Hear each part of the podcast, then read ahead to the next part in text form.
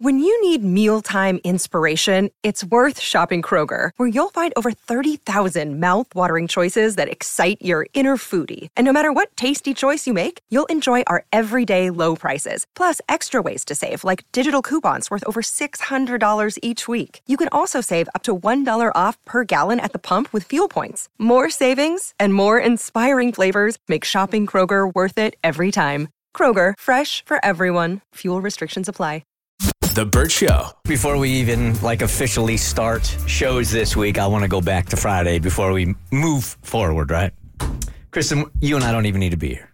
Why are we even? Sweet. I can go home right now and go back to bed. I don't even know why we're here. All right, brilliant. See you later. Um, I wanted to say this to you guys um, that you did a phenomenal job on Friday. So Kristen uh, had a day off on Friday where she was hanging with her besties. Yes. And I was at Ole Miss with uh, my son touring campus, and was we were trying to do the show from there. I was trying to, and we were just having so many technical difficulties that I couldn't be part of the show. So Mo and Abby and Cassie uh, took over and hosted the show on Friday. And as I was listening to the show, because I couldn't participate in it, I was listening to it.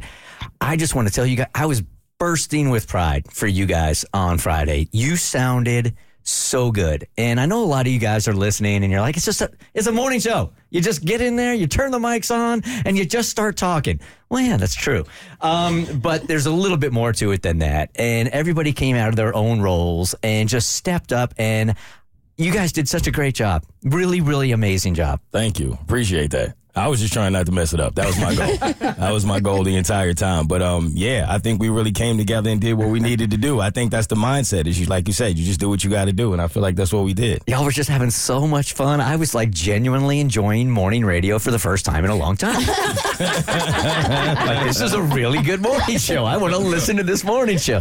Um, there was a time I was flashing back because when the hosts of other shows that I was participating in would leave, either I had to host the show and step up into the role that Mo started taking on Friday, which was what we call running the point. So you're the person that opens up the segment, you're the one that kind of negotiates around it and then gets out.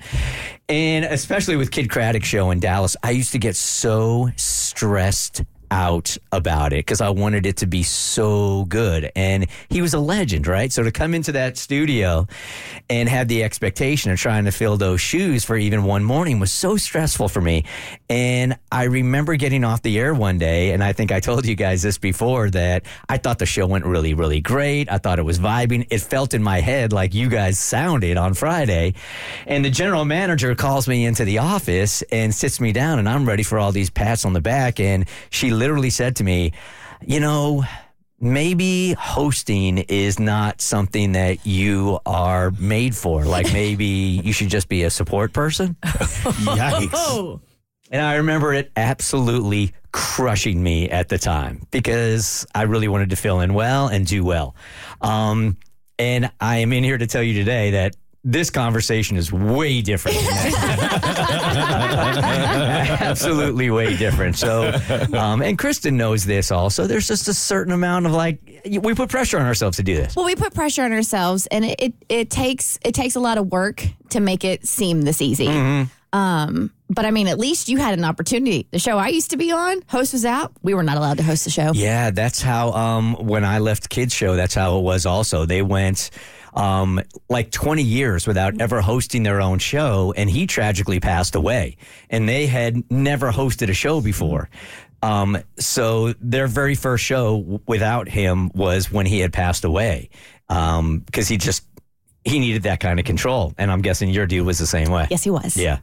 So when he passed away, the very first time that they did the show was on their own was when he was gone. Notice Bert wants no control, so he's like, "Have at it." They're yours. There you go. I'm curious. Was like on a scale of one to ten, how did you guys feel about it?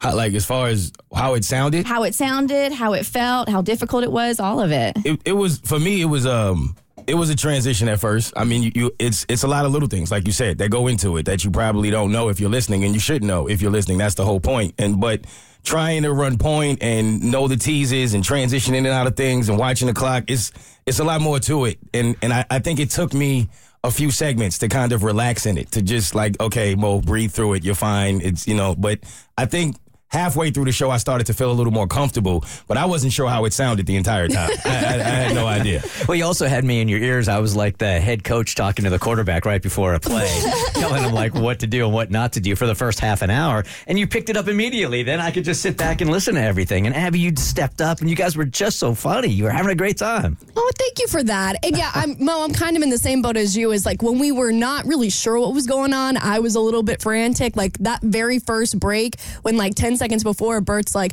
"I might be talking, I might not be talking," and so then we start the show, and there's just like three seconds of silence, and I look at Mo, and then I look at Jackson. I'm like, somebody's got to talk. So literally, I just go.